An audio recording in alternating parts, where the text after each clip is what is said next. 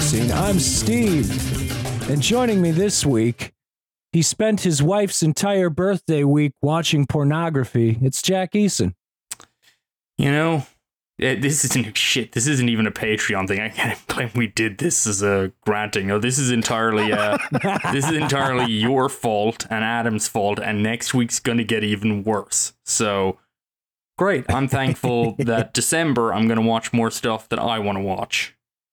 You know, by Yes. my count, we're up to like five weeks in a row, technically, of of uh, pretty horny business because we we did finish out Shawtober with notoriously horny Clive Barker as well as very horny David DeCoteau. Uh, we also, I, I would say that the, even the week prior to that was horny. You gonna tell me like Creep isn't a horny movie? It opens with a stripper's butthole. Like, come Uh, on. Yeah, fair, fair. Whoa, where do I Uh, see we're- this? We've got quite a streak going. Yeah, this is why we're we're hemorrhaging patrons left and right. Yeah, hemorrhaging patrons, hemorrhaging listeners. Yeah. Uh, but uh, goddamn, it's it's erotic in It's here. for the greater and good. yeah, it's it's for the greater good. Uh, also joining us, uh, we got Adam Myros. Hey, hey, Steve. You know, you guys have been uh, poo pooing my uh, my claims that we're doing our best to aid in the solution uh, to the Israel Palestine conflict, and Yeah. lo and behold, uh, we have recently uh, cracked the top fifty uh, film review podcasts in uh, in Israel. So uh, What? mean, I got to tell you, you I mean think I was Palestine? right all along.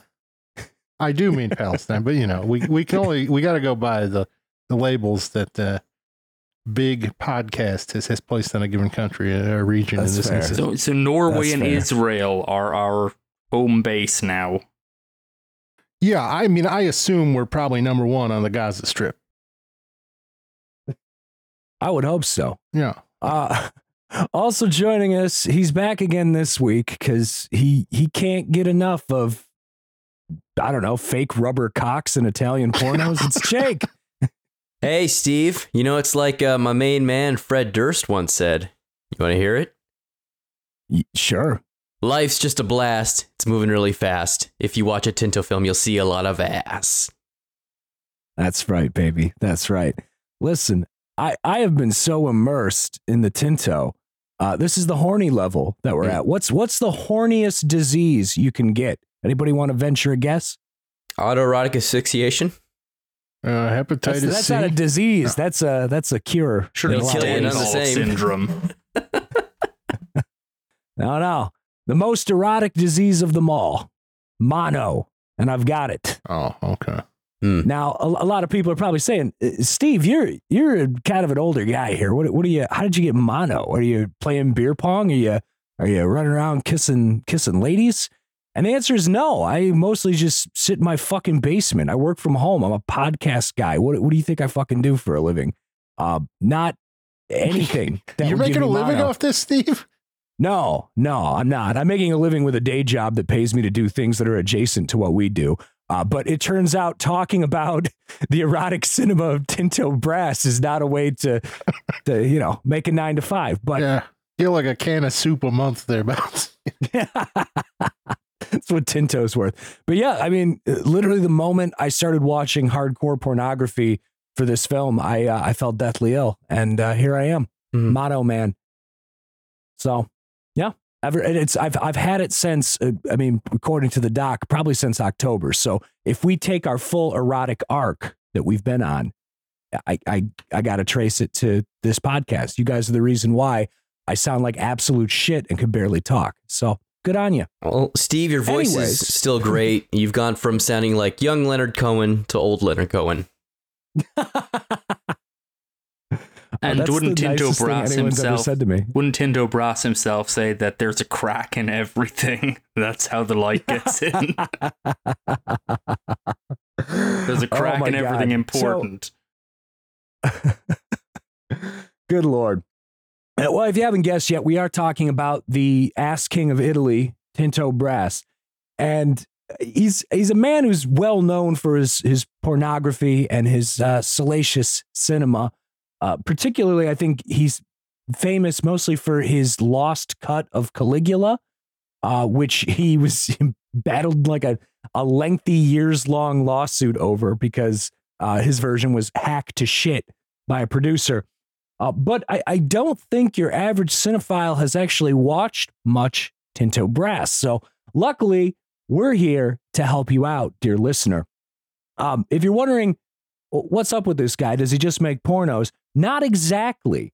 Tinto Brass, he actually he cut his teeth making everything from you know spaghetti westerns to avant-garde art films. Uh, he made a movie in I think it was 1968 called The Howl, which is fucking wild and probably has more in common with Godard's uh, Weekend or some of the Czech New Wave stuff we watched than anything we watched this week. Uh, he would frequently during this early period shoot without a script, shocking. Uh, and his reason was because his main producer was uh, Dino De Laurentiis, and De Laurentiis would be like, "I don't know if I want to give you money to make weird shit," and Tinto Brass would, of course, yell at him and say that history runs and cinema cannot walk. So there you go. Uh, oddly enough, why did Tinto Brass pivot to erotic cinema? Two reasons, as far as I can tell. One, he loves ass in a- any shape, form. The man loves ass. Second, he said in several interviews that I went through that he got tired of censorship. So he thought that moving to porno was the solution to his problems, which I I would not have pivoted in that direction personally, but there you go. And uh, there's this great quote from him where he said, "To me, the word erotic means a struggle for freedom. If you feel free sexually, you are able to make changes in society. Social change takes place when one power is changed by another. Women are able to explore their erotic feelings easier than men. At any rate, they are more honest about these feelings. In this respect, I hope women will take charge of the world. This is our only hope. Tinto Brass, the ultimate male feminist? That's what I got from these films. Agreed. Yeah. Case closed. Well, I guess we'll start with uh, Salon Kitty. It's as good a place as any. And Myros, I, I want to start our discussion of Tinto Brass's Salon Kitty, a known feminist Tinto Brass and the movie Salon Kitty, by asking you this. When you're jerking your hog, do you Mhm. prefer to touch yourself while watching actual animals being slaughtered or Nazis? Mm, right. I mean, there's there's plenty of Nazi erotica as we as we've discovered again and again this month. So I, I guess you know I'm gonna go with I'm gonna go with the lesser of two evils here and uh, Can I can I and, give you a side with Hitler. can I give you a third option? What about uh, dwarf humpback amputees? How does that get you? Oh Mm. yeah, yeah. That's Yeah. that's a big big turnout. This is actually my favorite kind of pornography because it's someone saying, I dare you to jack off to this. It's just like it's the least erotic erotic filmmaking one can make. Uh, but hey, that's that's Salon Kitty. Jake, you want to give us a breakdown of, of what this movie actually is? Yeah. Because the best I can come up with for a synopsis is like, I don't know, it'd be a good double feature with uh, Bob Fosse's Cabaret. That's all I could think of. Yeah. It's- It's a little cabaret. It's also, I don't know if you remember, I think we watched it for the pod even. Uh, Red Sparrow, the Jennifer Lawrence movie where she's a spy who goes into whorehouse training before she can seduce and assassinate political targets. Basic, Basic, thank yeah, God I we've all been there. basically, yeah, Nazis have taken over a brothel. It's the eve of World War One. We actually get into Poland being invaded by Hitler in this film, and a gaggle of attractive young women are hired to work in the brothel, seduce enemy officers, get intel, and if needed, assassinate. And uh, one of them, whom we follow, uh, basically turns coat and goes against the Nazis and leads to the demise of the uh, commander in charge. But yeah, this is Mhm. just an excuse to have these grandiloquent set pieces where women line up nude in giant staged arenas and then followed by sequences of people just walking down corridor after corridor while they look into peepholes and seeing women having sex with some of the most grotesque looking men you'll you'll ever see in your life. Um, this is actually the film. This is what got Tinto Brass Caligula. The, Bob Guccione was the producer of Penthouse magazine. He wanted to make Caligula. He saw this and he's like, "Oh, this is the guy for the job." He Tinto Brass turned Caligula into a Tinto Brass film, and Bob Guccione's like, "What the fuck are you doing?" So he took a skeleton crew and some of his playmate models onto the these similar large grandiose sets and then just filmed unsimulated sex acts and then spliced those into the movie and that's what was released at Cannes in 1979. But but yeah, so that's basically Salon Kitty, and it's it's overlong. There's a lot of uh, performances in the brothel, a lot of singing, a lot of cabaret acts, a lot of footage of Hitler. You know, it's got everything you need. Yeah, I mean, we, we It's- speak it's a to Sergeant strange one, right? It's, it's almost like is- it's like two things like smushed together. Like it is. Yeah, i- in some respects, when you look at like the Margarita Helmut Wallenberg, or yeah, that relationship is it, it- it's fucked up. Like you, you're watching this movie for the first 15 to 20 minutes, and you're like, oh, this is going to be a fucked up and interesting movie. Like it reminded me a lot of a sort of thing uh, Cronenberg might tackle in his his later more dry era. You know, when he was when he was uh, working mostly in drama and it seemed really interested in the psychology of uh, the Nazis, especially the populace under the Nazis, uh, and how you know it sort of has this bizarre power dynamic and, and this endless thirst for power. And you're like, okay, there's something really interesting here. But then stapled onto it is this body fucking cabaret thing that it doesn't work or fit, and uh, the whole movie is just kind of odd and flabby. But uh, it's it's not it, it's it's it's interesting i suppose I, it's not something i i regret watching It sounds like you just described me. Yeah Odd and flabby, but interesting, I suppose. It's um, I I think it is stuck between various points because I mean, first of all, it's based on a true story, so it's one of the you know nominally, which is one of those those elements that lends it a certain kind of a credibility that I think Brass probably took more seriously than mm, I would watching the film, for example. Um, and it came in the back of, I mean, this is really this was 76 this came out. There's like really i think two films probably made this movie possible. Um and one of those films was deep throat which was the breakthrough porno that basically kind of really kind of kicked off the porno chic concept of actual like erotica and sex movies being bankable entities.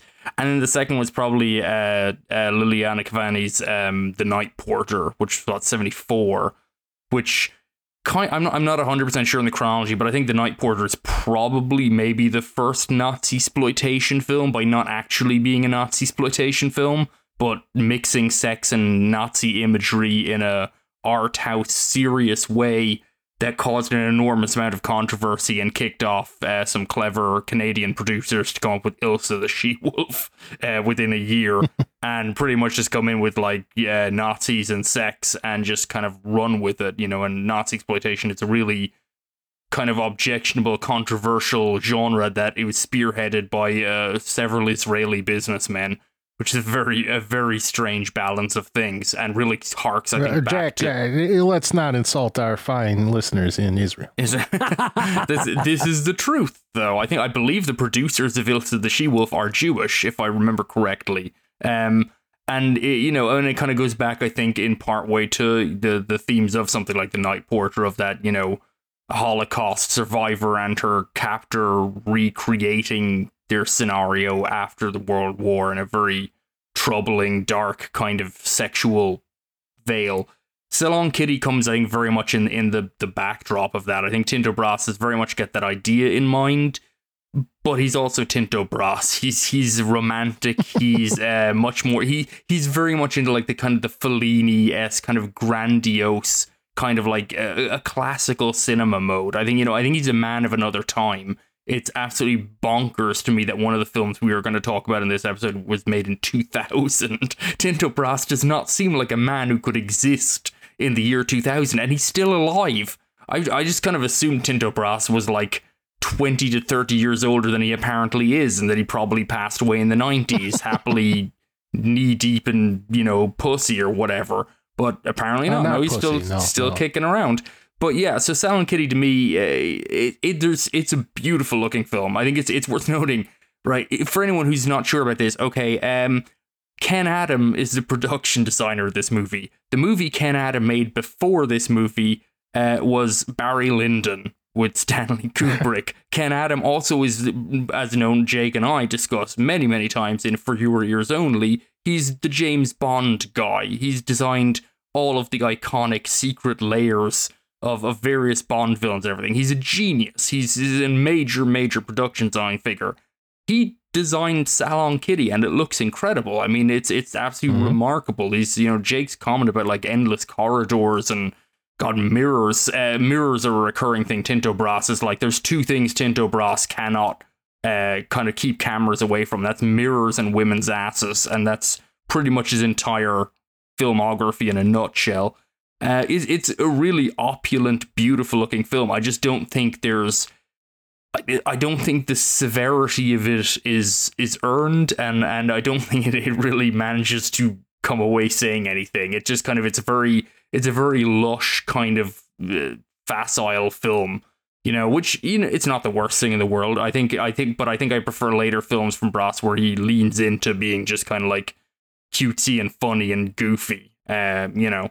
But anyhow, that's a, that's a, broad based thing. But I think it is interesting. This is kind of like right at that cusp of the porno chic and Nazi exploitation, where neither of those things I think were fully enveloped and he are fully developed, and and Brass kind of was doing his own thing, which turned out like it's very unusual. It's a strange film.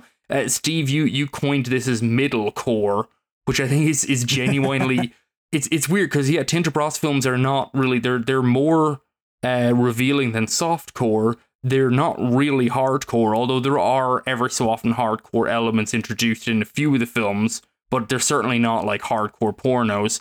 And they're somewhere in between, just a little bit more revealing, but not full on like sex films. They're somewhere in between. They're middle core, and it's uh, I Mhm. can't think of anyone else who makes these films. No, no, absolutely. And and you're right too. I mean, this is it's it's totally a, a product of its time. Like there's just this brief window where people were like, yeah, we're just gonna we're just gonna throw you a shitload of money to make opulent pornography. Mhm. And here you go, Tinto Brass.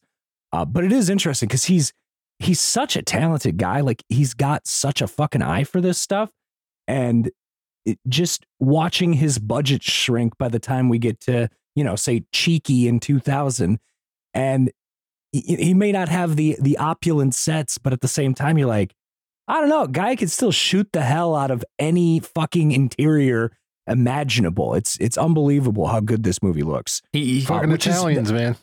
But yeah, he proves Yeah, like a mirror is is you know, Yeah. if you know how to place a mirror in a shot, you can you don't need money. Apparently, you can just do whatever. I'll be like, oh, that's amazing.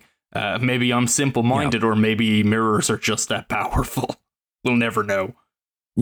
hmm Uh, and and then you know the other thing is too is like I mentioned earlier, uh, Tinto Brass also good at making erotic films that make you question what's erotic, and yeah, it, it is kind of wonderful because you're blown away by just the beauty of of the sets and and how this is shot, and, and these movies look absolutely incredible. Mhm. And then you have these erotic elements, but then also you have his you know rascal provocateur side and and it's like well yeah this is a oh, it's a, a beautiful shot of a naked woman but also nazis and pigs and like a bread dildo and why why are there like penis darts what it's it's a lot man Oh God, I Wor- Worth noting, the, bread guy throwing dildo. the penis darts is a, a cameo from a key actor best known for Salo which you know again another reference Mm. point, I guess. Um, yeah But nowhere that'd be a good near- touch point yeah. you know, and Brass again. I just think Brass lacks the he he doesn't have the severity of Pasolini to make Salo something truly transgressive and important. Salon Kitty is like I think it's really funny when you watch something like Salon Kitty because it's like essentially these women are brought in as good German Aryan stock to be prostitutes and the design obviously of the, the Nazi guy who's doing this is that he wants to basically gather dirt. He bogs the rooms. He wants the women to basically write reports of every man that they spend time with to basically have blackmail material, and that's the conception. But he he builds it up to this idea that it's you know a regenerative element of the, the German army that these these Aryan prostitutes will learn to overcome all of their own transgressions and become like grand vessels of you know fortitude and so on which is an incredibly goddamn funny thing because then they go into the testing scene where as we've mentioned they have sex with people with physical uh, ailments and, and disfigurements and so on and uh, a gypsy is so quoted within it who's just a man with a lot of tattoos uh, who just looks like a horrible caricature they pulled out of anything, you know, and all this goofy shit. And it's like, you know, this is all the proof, like they've overcome all their inhibitions. And then you just hit like a lesbian scene, and it is two women who are so deeply uncomfortable with kissing each other that I am, by proxy, incredibly uncomfortable watching it. And it's just like, oh, this is. It doesn't play essentially even within its own contextual kind of parameters. It's kind of funny. I, I think it's, you know, uh, one of the things that these movies, it's, you know, people are all in this to do it for money. I'm pretty sure all those women are doing their best, but uh, maybe they'd prefer not to be there if they didn't have to be. So Yeah, Cool stuff. That that was interesting too because it's I I felt the same way you did, where I was like, oh, I, I I don't know. Seems like there's some people here who are not very comfortable with what's going on. Uh, but then again, Tinto Brass interview where he's talking about this movie and he's just like, oh, the women loved it. They loved like exploring their characters. I have the feeling Brass Really? may not be entirely resident in our reality, and I don't, you know, I I- think he's exactly the kind of guy who comes away with the notion that young women are enraptured with him while they're just trying to be really polite. Just get that Mhm. sensibility. You know, it's like we were talking about Russ Meyer last week, and like it really, if you listen to the actresses who worked with Russ Meyer recount their time with him, it's an incredibly like sliding scale of women who thought he was an arch misogynist and women who thought he was positively charming, and somewhere in the middle are women who are like he was a type and he was charming, but you know there was this and that, and you're like, okay, fair enough. Brass just seems like I don't know. He everything about him is pretty much just like he's obsessed not just with women but with young women, and uh, he's not a young Mhm. man when he made the later films, certainly.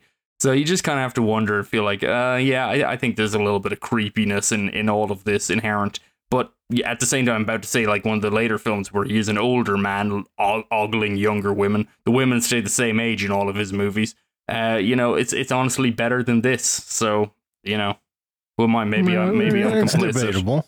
Well, I mean, I I don't say know. preferable I, to I think this is like such a a, a bizarre thing because you look at it on paper and you watch again th- this opening stuff through this testing scene, which also, by the way, I th- I think one of the best uh, jokes in any of these movies is for whatever reason they they've convinced themselves that the Aryan corpse uh, rots like forty percent slower than uh, the the diseased uh, African stock or something.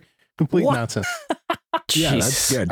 Yeah, they, they- this is uh again. There's b- really weird barbed stuff in this, and he's got all this uh, again slaughterhouse footage just slapped in, and you're like, you are thinking in a Pasolini mold, and yet the movie is. I, I think Jack, you described it as as almost like an Oscar movie. You know, we, it does have that classic Hollywood lifeblood, and it does not feel particularly transgressive, despite Right. how hard it's trying.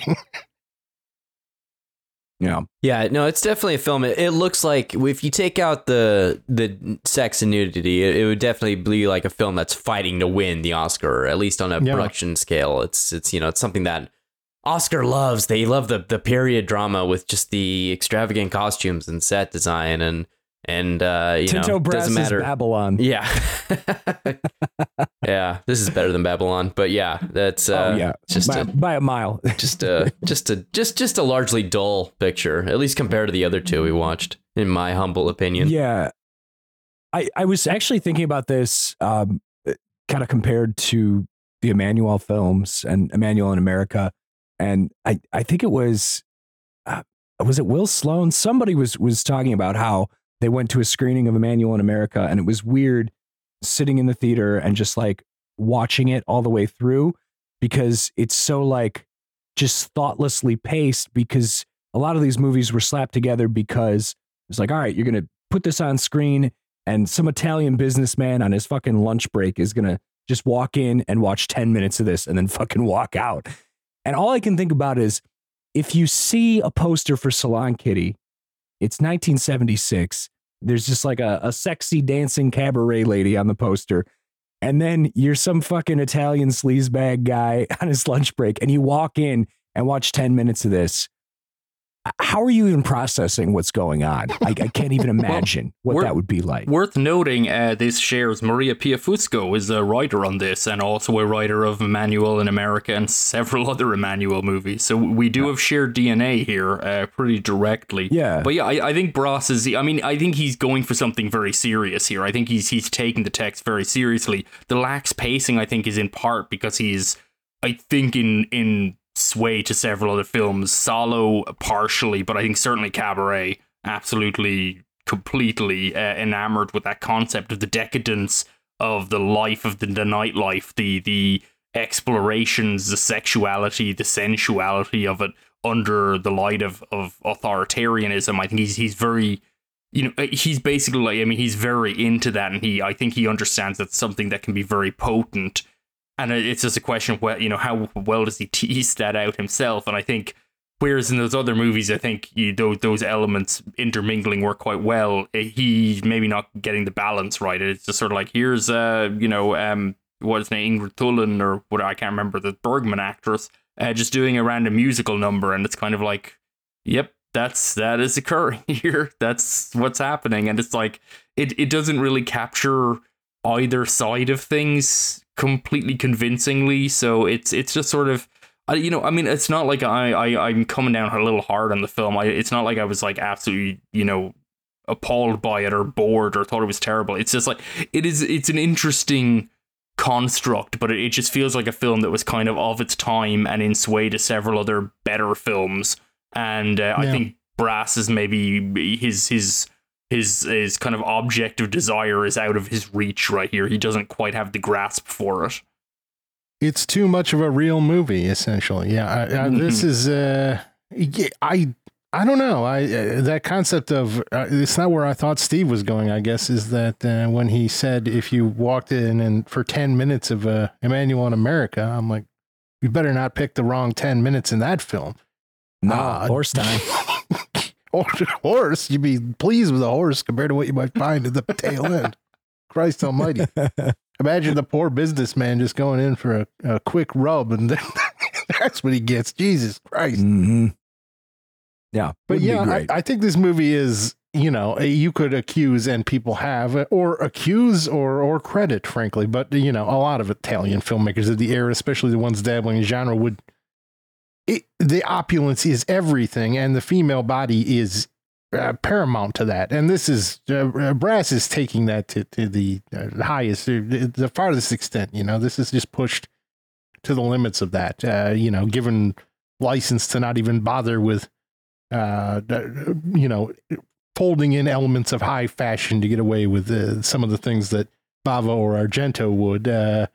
Here, it's just like you know, you you have license to strip everyone nude and just have them fucking choreographed splashing around in a, a goddamn It's sauna for 20 minutes or no. it's true. It it is difficult to gauge exactly, and I I mean we've talked about some of the the films around this, like Salo and so on. But I mean, it is difficult in one sense to gauge films of this era because any one of us in about four seconds, because we're all sitting at computers right now, could be watching the most debauched hardcore pornography for free. Um, because that's just the world we live in now. It's just it's all within reach. Um, you know, with uh, with sixty plus years of innovations in the field. Um, so yeah, maybe part of it's it's that it doesn't feel entirely transgressive. I think part of that is maybe because it's it's a little politically hollow. I think part of it is also just because, frankly, it didn't it didn't have to like it took a lot less to to raise blood pressure back then. I think there was you know people weren't used to Mhm. this kind of material in as much you know yeah, and it is, and it does exist in a sense that, frankly, I mean, we talk about it being a little bit more extensive than, say, soft core.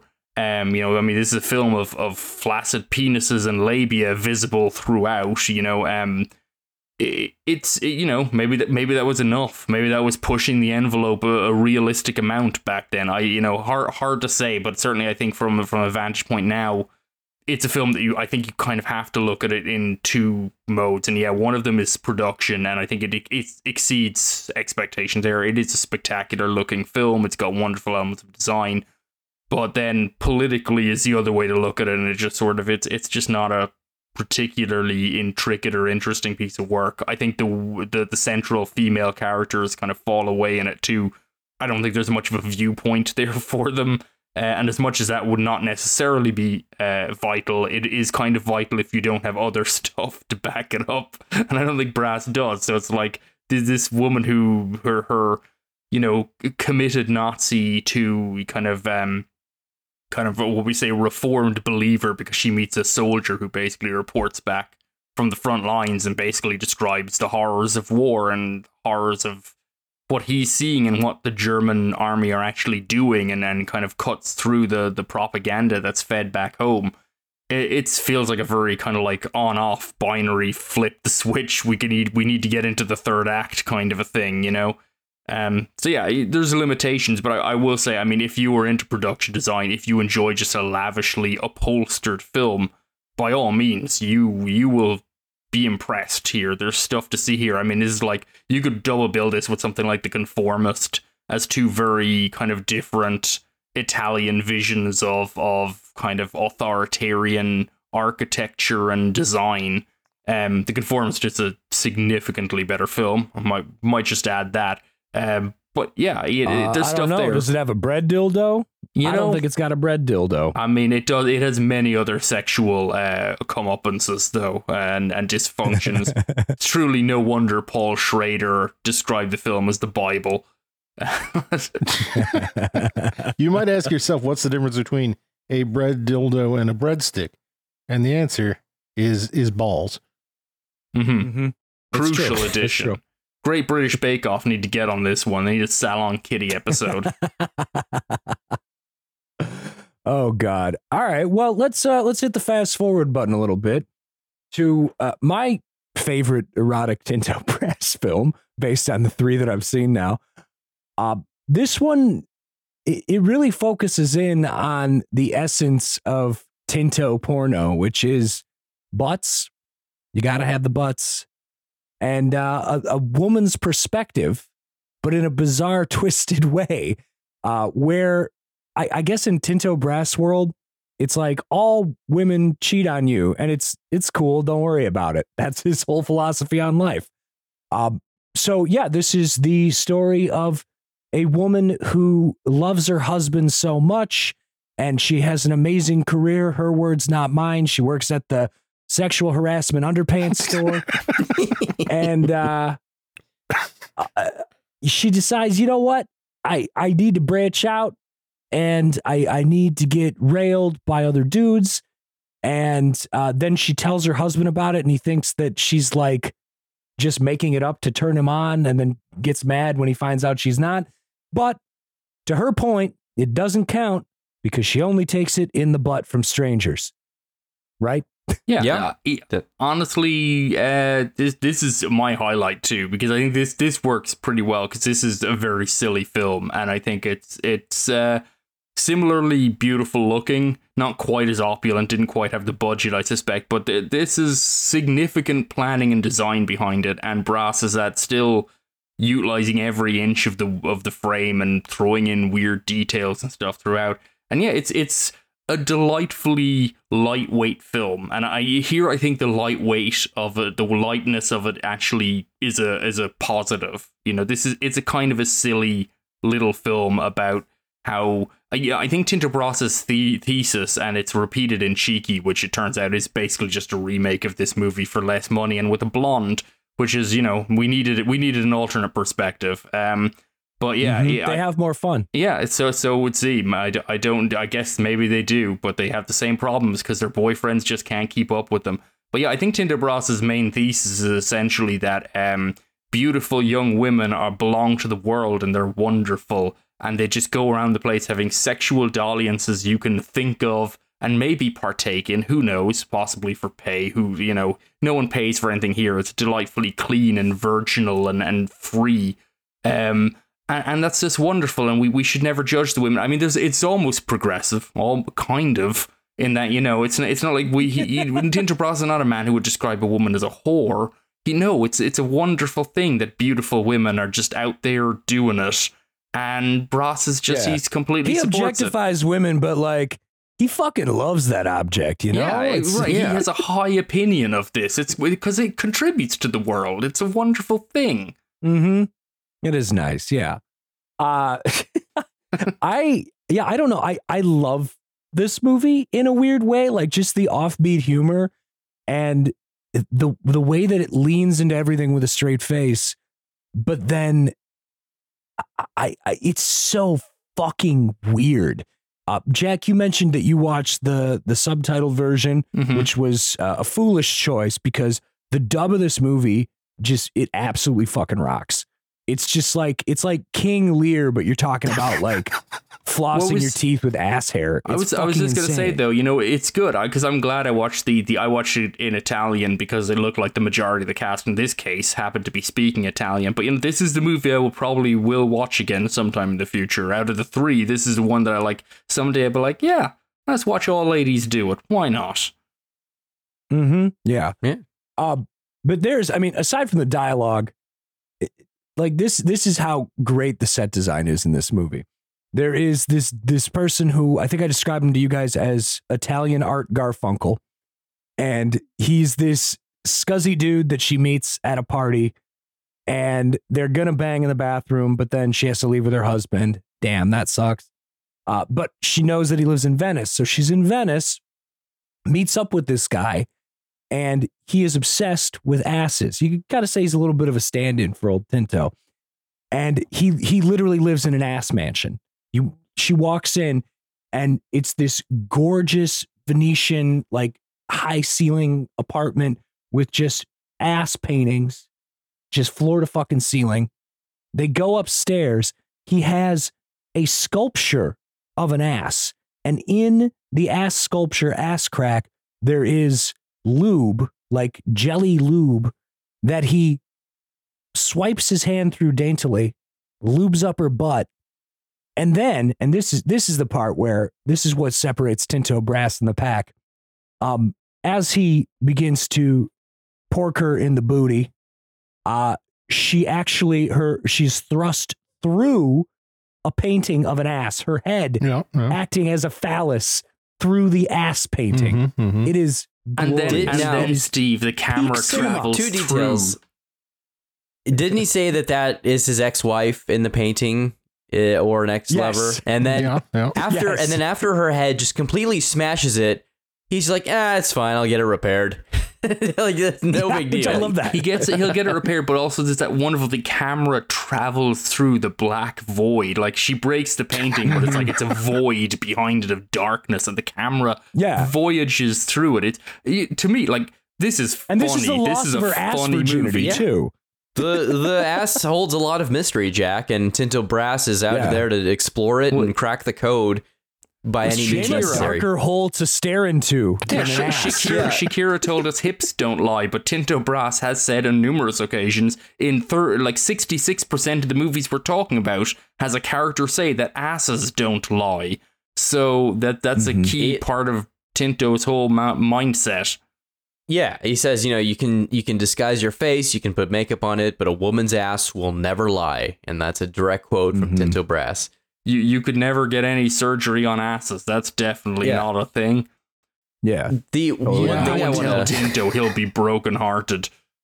the It'll kill him. I- I watched the dub version as well, and just I did it because a I you know plot is really kind of secondary to these types of films. I didn't want to focus too much on subtitles, so to speak. Um, but yeah, it added a lot of unintentional comedy, uh, or maybe even intentional. Like there's a scene where she's on the train, s- uh, sharing a carriage with a bunch of guys, and she's asking if any of them will like to have anal sex with her. And one guy, dubbed over, says, That sounds incurably romantic, but this guy says, No go. Just laughing at the, these line deliveries in these It's a crazy fucking situations. maniacal dub. This thing, I, Yeah. I, yeah. It's like pro is as purple as a prolapse anus. That's what we got here with. But I mean, it, it speaks to the fun of the film, and I mean, well, what what really, and again, I would say this is a, it's you know, it's this very breezy film Um, but it's full of just little things. Like there's all these sexual trysts, which yes, I mean, if you were to obje- if you were to identify them in the real world, like Steve mentions of her employment, she works in a lingerie store, and it's basically just this like liminal space where women come in and they just take all their clothes off right like pretty much straight in the door and it's a glass fronted building and they just these other women hand them you know lingerie to try on. And then over on the other side the boss is currently having sex with one of the workers. And then a customer will come in with his girlfriend and fondle both her and the sales agent while they're doing it. You know obviously you look at this like oh my god the sexual politics of this are absolutely it's a dinosaur it's insane. But it, but it's it's this playful kind of space. I mean, the whole film has this play to it. There's this scene uh, on the bus where two men are basically trying to grope her heroine while she's just on her way somewhere, and she just ducks out of the way at the last minute, and the both of them end up grabbing each other's dicks and uh, you know start shouting homophobic slurs at each other, and it's legitimately a pretty funny thing. The film is full of like these just little weird jokes and also these like odd details. We've mentioned the ass mansion, very good but also with the lingerie store. Where else but a Tinto Brass film are you going to see mannequins with with vaginas? Because they have them here um, for some reason, and they don't even have underwear on, even though they're in a lingerie store. There's nothing. Uh, they have nude mannequins with anatomical details just up in the front window. It's these absurd little touches that kind of like create this like Garden of Eden kind of you know romp. And honestly, I just think this mm-hmm. suits Brass so much better than something like Salon Kitty. Like he's in his element here. He's having fun, and it feels like pretty good fun. In there, yeah. and to our listeners, I also, oh, go ahead. Sorry, I just want to say there's an extended sequence, and to our listeners, you may have heard this, or if not, Colin is going to add it at the end of this video or this podcast rather. There's an extended underground nightclub sex party rave sequence where they took the anthem of the '90s, "Everybody Dance Now," and uh, it's uh, gonna make you sweat. Thank you very Sissy much. Penis Factory released "Everybody Fuck Now," and uh, the, it's just a riff on that song, and it's going with with just let let the juices move you. Everybody fuck now, and it's it's it's it's wild. It's yeah, it almost sounds like Martha Wash. It's it's quite ridiculous. It's yeah. the most discordant, like insane dance. Like there's no rhythm to it. Like they made a dance song with no like beat to it, which is absolutely demented. Maybe there's one in the dub, but there isn't on the Italian track. It's like it just like weird screechy noises and stuff. It's it's uh no it's no a, the backing track is is like it abandons the the C+C Music Factory of it all. They obviously didn't want to get sued. Yeah, it's just yeah. like no, we use the think, Martha Wash sound alike to say everybody fuck now. I played it over. Yeah, just a really fucking nothing uh, discordant beat. Yeah. I just I love the name Sissy Penis Factory. Yeah, That's just yeah. a great name for a band. I I wouldn't have even even thought of C+C Music Factory if I heard that name. I would. I immediately went to like Incel Fear Factory or something like that. Like, there's other it's just, like it's so fucking good. There's other goofy things in this, like, and I feel like I feel like Brass is in on the joke. Like, there's a great bit where she talks about how she has to shave her pubic hair because she can't have it hang out at the gym. And then we go to her gym and it's just pubic hair everywhere. Like everyone's in these like mm-hmm. ridiculously skimpy leotards and it's basically just a weird sex club where women do lesbian fondlings um, and then have a swimming pool they all jump into and frolic in. It's uh, absolutely yeah, insane. Oh, yeah. And one gal interrupts a conversation to discover a gray hair has sprouted out of her pubic yes. hair. Remember that? Mm. Yeah, she's, character she's, building. She's getting a. What? Oh, yeah. She's what worried she that she's getting a grizzled coos. Yeah.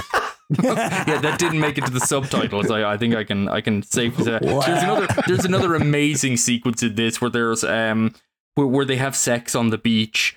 Uh, or sorry, it's it's they're, they're not. That happens in the next film. There's a scene where the husband who is trying to reconcile that his wife has cheated on him, and so he goes to the beach to gather his thoughts. And on the beach, there are like children running around. There's the waves lapping on the shore. There's a couple just openly humping on a sand dune. and then there's a fisherman just holding a worm that zooms in. Like it's this insane collection of in, of images that I think Brass absolutely understands is hilarious to put together. Like I really mm-hmm. I do mm-hmm. feel like this is comedy and it's it really yeah, I, it's just it's just a really funny, goofy kind of a movie, and it, like it ends like the final denu- like denouement of the film is is basically they get back together. The husband is like, "No, I I have to have you the way you are. You're perfect." And someone asks uh, the, the the leading later, "What does your husband have that's so special?" And she just says, "Nothing, but I love him." And it's like, it's just that movie about you know nothing particularly, just about I think it's about Brass just being obsessed with with women being young and hot. And, and that's the whole film. It's it's not it's delightfully European, I guess, if you were to go with that conception. It's about just everyone banging everyone else and, and having a laugh. I thought you it. meant it was uh, delightfully European because we get to watch the main character use a bidet like four times. This Oh, is yeah. another thing to This- mention Yeah. for for Tinto Brass. All three of these movies, there is so much pissing in his movies. It is basically asses and going to the bathroom. And yes, if you don't yeah. understand Steve, how bidets bidet, work, don't you? I, I don't have a fucking bidet. Oh, I thought you. No, I thought you were advocating this. Somebody was. I, I am. I am a bidet advocate. I used one in, when I was in Italy. I was like, "This kicks ass." Okay. It's like a oh fucking. man, I think of who might have used is- it this- before you. Is this how it works? you, you dip in? I didn't. I didn't think. I thought it was a jet. No, I No, don't think you're just it's a like jet. fucking sogging She's- it in yeah. there. That doesn't I seem mean, I'm no expert. I'm, no, a I'm lot, just a lot of them are like uh. A lot of them are just a as a tap, like a yeah. standard faucet.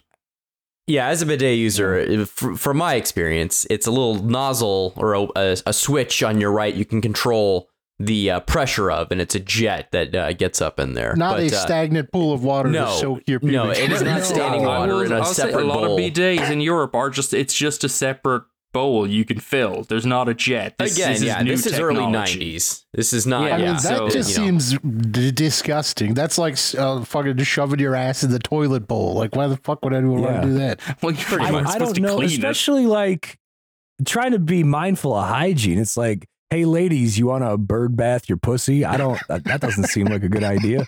Well, that's it. I, I'm just saying. I'm, I'm just. horrible. I am fucking like Jesus Christ, guys. What's the one thing from Tinto Brass movies you will learn is how do bidets work, and it seems like three quarters of you missed it. You're just like, no, they're No, I not like that. They are. That's I'll we get understand it. detailed dealings in all of these movies. So much It just bidet confused use. me Yeah. further, Jack. I got to say. Man, I'm just like I'm I'm used to the the newer models, you know? It's like if if you're a kid and you're learning how to drive now, you're used to having a backup camera, you know? You like you don't know how to parallel park without one. So I wouldn't know what to do if I had one of these bird bath bidets cuz when I when I got to Italy and I I used it for the the first time, I uh I was just like, "Oh, yeah, take a fucking spin on one of these things." So I just like turned it on to see how it worked and it just like shot water completely across the fucking room. So you know, you got to watch out. It's it's like taming a wild stallion. I mean, I guess you could this just put your finger pool. over the faucet. I mean, they're they're both eh, maybe they've advanced the technology. I'm just saying it was common in the 90s if it was a b day in places that it would just be. It's just like so we had we had one in our house growing up that I don't think was ever used. I think it just came with the way place was designed, and we used to just well, our dog liked to drink out. of it. Just turn it on, and he was able to reach it, and he'd like to drink out of the faucet. That was what our bidet was for. Sure. Oh Um, man, so, all you the know. dogs do it. That's But yeah. actually a good idea for a dog bowl that you could do. It has a tap. You know, you don't have to go fill it. That's that's Yeah. that's pretty the, ace. the the the other Yeah, that's a good outstanding mystery of the because this is the film really where this starts for me, and we can bring this into our discussion of cheeky. Um, does Tinto Brass only have one fake cock prosthetic, and every actor has to share it, and it goes to every film? and it's oddly Yeah, it's- curved. yeah. It is. It's so Well, funny he, it's because he like, folds it up and puts it in a suitcase to carry it from set to set. and it's so modest too. Like you, like it's not some like big ass dong. It's just like no, this is like he's just like no, just five and a half inches. This guy doesn't. I don't want him to get a big head. I mean, it's, they're films about modest men and immodest women. It, it fits, but it is really comical that it is, I swear to God, the same. Every dude reaches into his pants and pulls out the exact same oh cock. Like, Yeah. And, and, See- and what, like, eight years later in Cheeky, every guy pulls their, like, pulls out the exact same cock again. It's, it's disorienting. I uh, I kept waiting for Tinto Brass to cast a black guy as a love interest just to see what they would use for the dick. Never happened. And so, well, But there's, boy, there's yeah, the priest in this one, but we know he doesn't do it because they're just at the disco. The disco also weirdly being a place where there is actual hardcore sex happening in the background. He got like some Yeah. people to do, which Yeah, is again yeah, the I mean, confusing mid-core. Like most of it's not hardcore, and then the couple sit down at one point and they watch a porno movie, and the movie is actually a porno movie that they're watching in the film. and then this like it's just a very confusing morass of of things. Mm-hmm. Um, not sure exactly what's going on, but you know, it, it kind of works. think you I don't guess. understand. You just don't understand Italy, Jack. You know, you walk through a park in Italy and 35 women flash their vaginas at you for no reason. That's just how Yeah, it that is. was my there. experience. Uh, Yeah, that I happens in the next yeah. movie, and that park is in London, which I've been to, and I gotta say, I did not get that experience. Well, that's that's a damn I don't shame. know. Well, hold on here, Myers. Didn't didn't Kanye just get in trouble for getting a blowjob on a gondola in Venice? This this posits that I've read entertainment news in the last decade. I don't think I've heard anything about Kanye since this whole Nazi thing, which honestly, maybe he's a Salon Kitty fan. I have no idea. Yeah, maybe maybe that's the problem. It's like did did Kanye lose his mind? Yes, but what drove him to madness? And maybe he's been watching too many Tinto Brass movies and getting the wrong idea. well, uh, Kim Kardashian, you know, it, it all's coming together here. yep. Uh, Mhm, so mhm. I was trying to parse some meaning from from all, you know what what is Tinto trying to say in, in all ladies do it and I I get I I I think he might be like a secret Mormon or something. He's like, yeah, it's fine if your wife cheats on her as, as long as she just taking it up the ass or something. Like I think that's the grand takeaway from from all ladies do it. I Yeah, just want to much. back Which- up a moment. Real quick, yeah, Steve, you are correct. And in fact, Kanye was banned from the Venice Water Taxi Company for getting a blowjob in public. Mm-hmm. Yeah. Just wanted to cover that. gonna limit his Go ahead, movement Jack. in that particular mm-hmm. city. Uh, it's just kind of need the water taxis. He got to buy his own boat, I guess, from here on out. yeah, I mean, he can just water wing it through the through the canals. It'll be fine. Wait, isn't that a line in one of these movies that Venice smells like a wet pussy or something? yeah, yep, that is a line. That's the thing they say That's- for some reason. Yep. I, I I never got that. Like I went like peak summer where it should have smelled like hot garbage because a lot of people have told me that Venice smells like garbage. It was lovely. I enjoyed it. So uh no stink to be found as far as I he can didn't tell. so say New stinky York. pussy, you know. He just said, you know, it's the, the ripe scent of sex is in the air. Oh, I I didn't notice that either. It's, I don't Well, think he was yeah. talking about like a yeast infection or something. I, you know, it smells like a yeast infection. So I think I think we can say this this is um Tinto Brass is a movie for for people who enjoy a good ass uh, and enjoy Sure. janky Euro dance music, and also people who enjoy the largest bathrooms ever conceived by humanity. I think these are the, Yes, the, the overlaps. yes. Uh, Every bathroom in a Tinto Brass movie is like a fucking airplane hangar. It is just an enormous, Mhm. vast space, and and it's always like there's a bidet in one side and then an impossibly far away from it one single toilet. Even at the parties, it's a single use bathroom and there's no stall. It's just one enormous space and there's always a man in there, even though it's the ladies. So uh, that's that's a wonderful thing. Just want to and point even that out. with the- Tinto brass. even with the are, are we moving on to, to cheeky because even with the the size of of like the the bathrooms and the gym in that movie like tinto is going out of his way to invent camera positions just so that he can ogle at a gal's ass while a scene continues Mhm. like for instance when Yeah. we're going into cheeky we have our lead the lovely julia mayarchuk and she's got her new bisexual lesbian friend uh, they go to a sauna. They're both completely nude. They go to the the tile steps to sit down. We cut to the underside of them as if Tinto's shooting from underneath a glass table, so that they can both basically sit on the camera lens and then just continue the conversation. Like that's how up close and personal we're getting in I'm- these movies. I'm trying to It's a think. classic Was scene. it was it Yeah. Fritz Lang or Howard Hawks who said you know who had a comment that was basically like you know part of cinema is not you know shooting naturalistically. It was like I can't remember the exact center of it, but he's basically saying like you know if you put the camera behind the fireplace and shoot two people talking through the fire, that's like that's a better thing to do than shooting. You know like just like where would we actually see it from? Uh, you know, it's so- something like that. It's vaguely lodged in my mind, uh, something along that line. but yeah, Brass is clearly in that. It's all Russ Meyer and all his the amount of sex in Russ Meyer movies on bed springs with no mattresses because you can't see through a mattress, and that just honestly just looks so goddamn painful and dangerous to me. All those uh, overlapping wires. Uh, yeah, Brass has figured it out. He's got yeah plexiglass and just cameras in vast bathrooms, so you like 360 degree travel around the toilet. Yeah, he's he's he's got it all worked out. It's perfect. Uh, that cinema. scene also like pivots into his his grand philosophy on life. I think is is you know this woman is is in crisis. She's she's just uh, crying her eyes out. Her her fiance has left her, and when consoling her, this other woman just uh, kind of like puts a finger in her butthole, and I, I think that's just Tinto's answer to everything. You know, like if there's any problem, it can be solved by just uh, you know reaching around and putting your hand in someone's asshole for some reason. I did. Yeah, I did write little, down uh, little that. Jack Horner. Is he the one who sticks his finger in the pie and pulls I- out a I plum? think that's yeah, right. I there you you go. got. Hopefully not pulling anything out, but I guess the rest of it stands. I did write down that, uh, yeah, uh, real estate agent Moira's lesbian fondling is the most chaotic thing I've ever seen. It's, um, yeah, a kind of salon kitty moment again. It, these women, I don't know where he hires them from, but I'm pretty sure they, they, I'm not sure if they're they're doing this as their main line of business. So they all look awkward in a lot of it. The lead actress in this looks very comfortable naked. Uh, I will give her that because, and Yeah. it's just as well because that's pretty much the whole thing.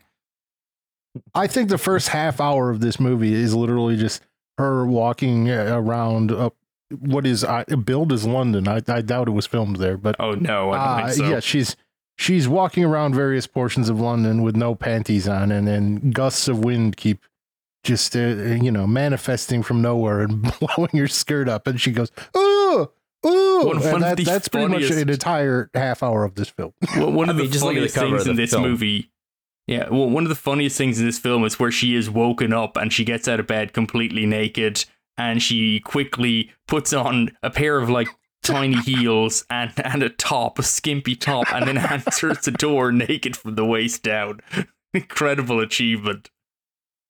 It's it's good stuff. Well, yeah, that's that's her- the number one way to answer the door. and that's Donald her ducking it. yeah that's her boyfriend. He he she opens the door. He says do you answer the door to everyone like that? Then they have a whole conversation. The the film is based around him finding this photo of her nude on holiday and thinks she's having an affair. She goes has her own sexual exploration whatever. They're having this conversation to come to terms of what their relationship is.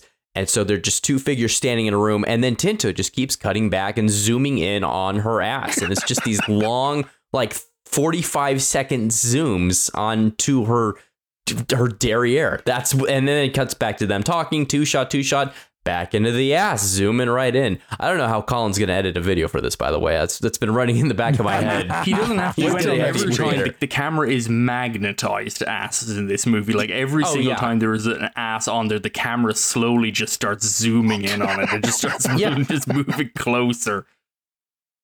Yeah, it's uh it, Yeah. it gets But yeah, pretty, I uh, the pretty in main- there. The main difference between this one and All Ladies Do It, because this this is effectively a remake of All Ladies Do It. It's the exact same movie. It's about basically a sexually liberated woman who really loves her boyfriend, in this case rather than husband, and her boyfriend is basically unable to take her sexual exploits. But the difference in this one is that uh, the dude in this one's just a fucking drag. He's just a total goddamn loser, and I hate him. Uh, because at least in the other movie, and All Ladies Do It, the husband is like, okay, yeah, turns me on. You're talking about this and that. And yeah, okay, he finds out that she's actually having these affairs, and so there's a bit of a tension here. This dude is like, wait, you're naked. Why are you naked so often? It's like, have you, like, have you hung out with this woman? This woman is perpetually naked. And if you're dating her, you're probably like, why would you be complaining about that? In like, particularly if you're in the place on your own, it's like, oh, my incredibly hot Ukrainian girlfriend is nude again. God, fuck my life. It's like, what the hell is wrong with you, dude? And the issue here basically is that her sexual exploits, he's just like, he's just a total drag. He just complains about everything. He's just like, oh, you got naked on the beach. I hate that. You like hung out with this guy. I hate it. And it's like, oh god, what she's, you know, at the end of the other movie, it's like, well, you know, what? Why do you love your husband? What's so special about him? It's like nothing, but I just love him. It's like, why do you love this guy? It's like, there's no reason. Just dump him. He's a drag. He's just, he's just really annoying. Kind of like not even a good Italian stereotype because he's like just totally anti-sex. He's not even horny. So uh, yeah, no, he has the funniest moment in this, honestly, and I, I kind of I, I clipped it and I, I put it online. I I need to. If I were a better video editor, I would put the fucking that Mentos Fresh Maker theme over it. There's he, our boyfriend has a revelation in a park, watching another woman just being felt up on a bench, and he just at this moment, he's like, oh, and it's like a light bulb moment on camera, and he looks over, and there's this just old man leering at him and nodding, like, yeah, you see it too. And it turns out that old man is the husband of the woman being felt up by a younger man on the on the the bench, and it, it's just like probably the highlight of the movie for me. But I just think this movie overall is just it's it's too much of a retread of all ladies do it, but with a lower budget, so it's not quite as opulent. Although Brass really does some there again. There's a mirror in every scene. There's he does he he keeps things visually interesting, but he can never quite get the, the same level of opulence. And then after this, it's just basically like a retread, but with a more annoying guy at it in it, which is uh, a shame. And also, there's the photography scene, uh, which we we were talking about earlier, Adam, which I think might be the point really where Brass tip tips over into something that's maybe just a little too sordid. Um, like Where Salon he, Kitty he casts it. himself as an old man Yeah, who it- just jams his hand just- up a woman's pussy for no reason. Yeah, yes, it is a gr- it's just this really it's it's not so much that like she gets felt up by the photo booth fat old man, right? Because that happens in all these movies. It's the close up of him sniffing his fingers afterwards. Yes. That is just which which is extra funny because just prior to this, they're kind of like the camera cuts looking around the room in this photo developing place. And, and one of the photos is inexplicably it's an old black and white photo of Roberto Rossellini and Ingrid Bergman sitting together, and it's like, are you drawing parallels here or dunking on them? It's it's very curious. But that I would say is the one moment in the in this film that the, it just kind of is like, oh, gross. Like, don't do that. yeah, That's, it's, it's very nasty. Uh, it's it's straight up grindhouse level stuff out of nowhere in this breezy movie. Uh, quite literally breezy. You know, upskirt breeze. That's just that's the plot, I think.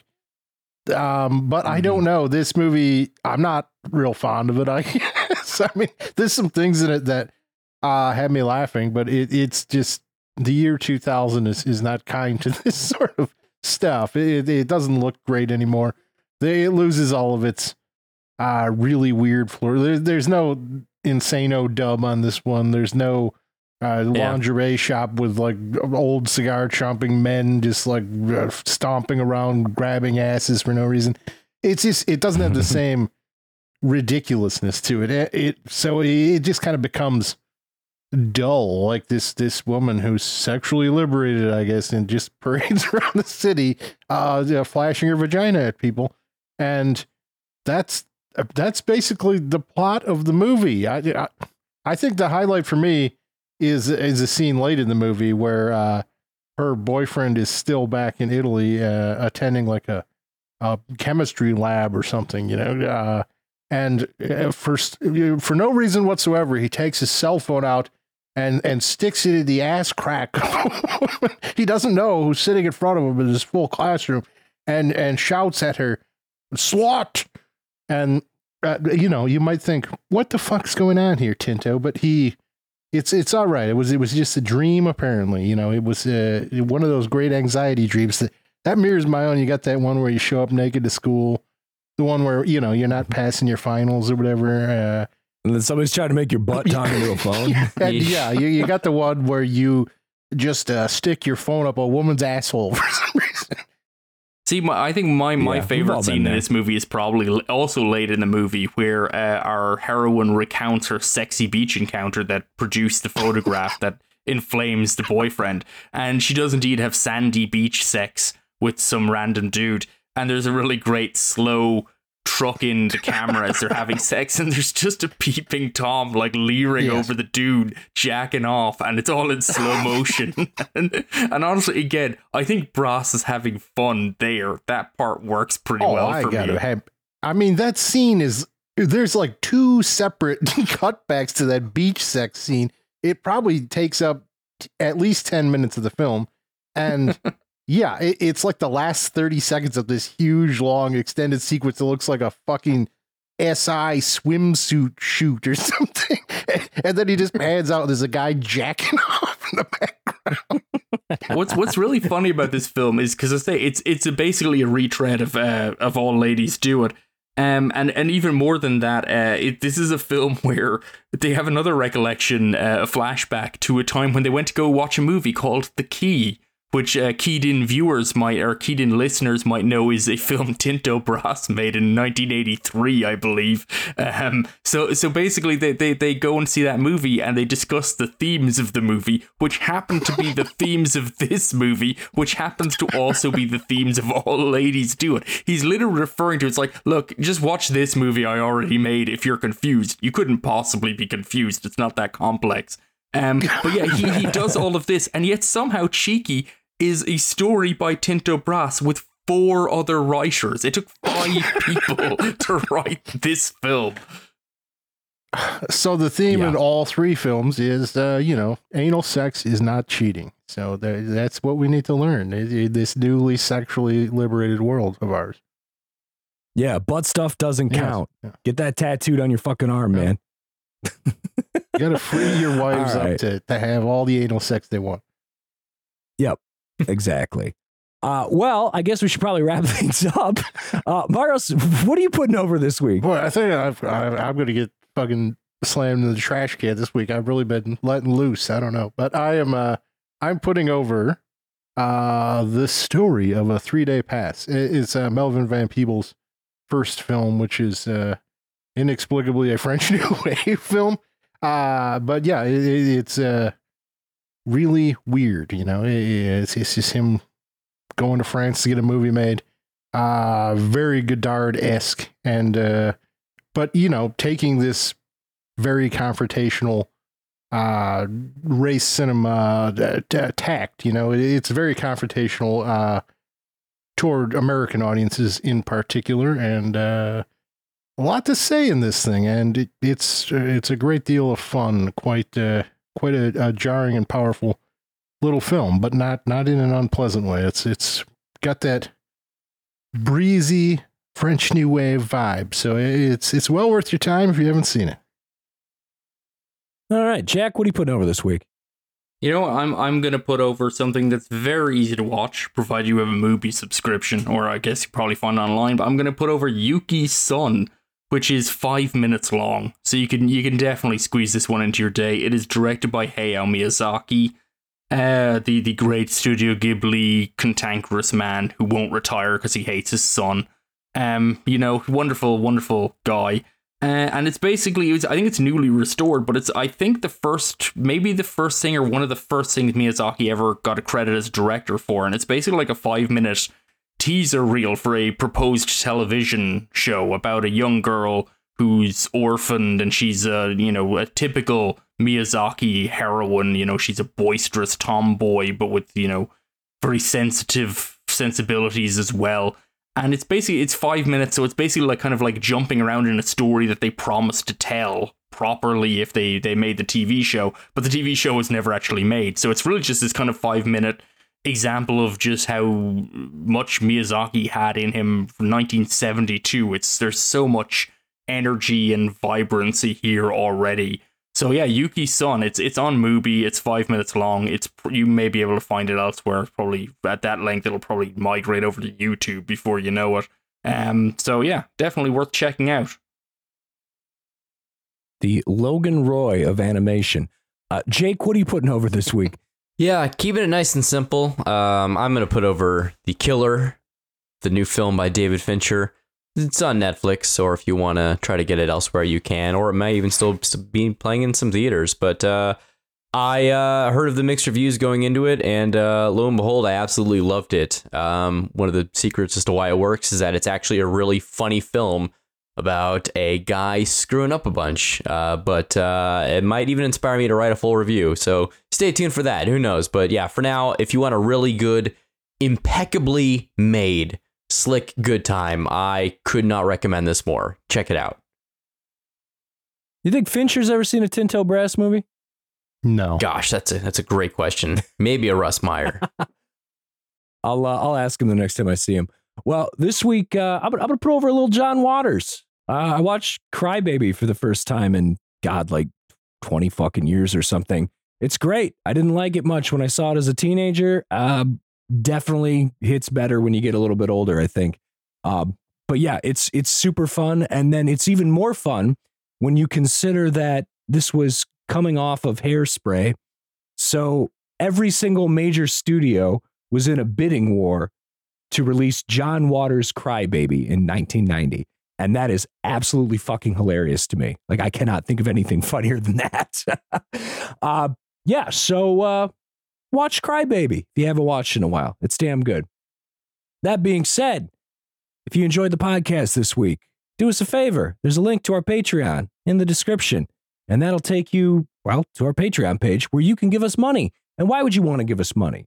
Well, it costs money to uh, pay for this podcast. We got to pay for hosting. Sometimes you got to get a new microphone.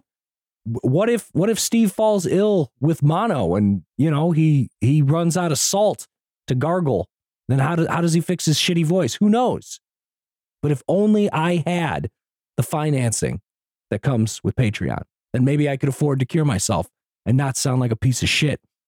Uh, anyways, if you give us money at any level, you it's not like you you just walk away empty handed. Oh no. Uh, first of all, you're going to get access to our full Patreon feed, which is a ton of old written and uh, podcast content, as well as new Patreon only episodes. And of course, I will send you, if you live in the continental United States, a movie from my personal collection. What will it be? A DVD, a Blu ray, a laser disc, a VHS tape? You have no fucking idea. I have all kinds of weird, dumb shit. I think I'm gonna, I haven't bought it yet, but somebody is releasing a shot on video slasher that was made in Milwaukee, Wisconsin in like 1991 on VHS. They're releasing it complete with era and region appropriate commercials that are spliced in. And uh, I'm, I'm going to buy that shit. Maybe I'll get you a copy too. Who the fuck knows? Hard to say at this point. Uh, so, yeah, that's cool. Um, also, if you donate at a higher level, you get even more perks. You can vote in patron only polls. And uh, yeah, if you're $5 and above, you also get your name read out on the air. So, Myros, who we at? Uh, who, who's at five and above right now? Uh, you know, the people who have weathered the storm of our endless uh, uh, perversions are uh, David, Evan, Ryan, Dustin, and Paula. Which OGs. God bless them. God bless them. Uh, yeah. So, and then if if you really want to take that extra step, like uh, I, I think one of our patrons is the one who kicked off the erotic month that is Yes Nut November, and uh, it just costs $25. And then for $25, you can choose an entire episode. Anything you want, we'll cover it. So uh, keep that in mind. Other than that, if you have any questions, comments, death threats, marriage proposals, uh, methods for uh, getting someone's voice to sound normal again, uh, you can email us, optimismvaccine at gmail.com, or you can tweet at us, blue sky at us, whatever social media us at Optimism Vaccine. We're probably there. You can talk to us.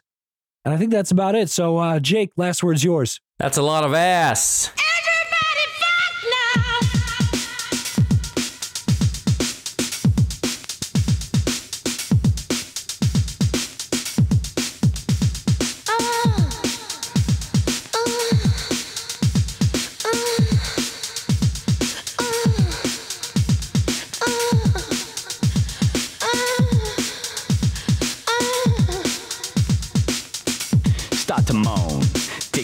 Place, Poontang is live in effect, and I don't waste time. Rocking the boat if you don't mind. Fuck to the rhythm, fuck, fuck to the rhythm, fuck.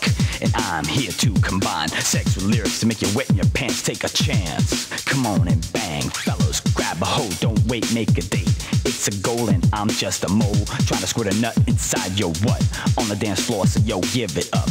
Hands like a snake, come on and take a piece of ass over here, a piece of ass over there. The crowd is stuck and I like to fuck. Party people in the house, come on and fuck.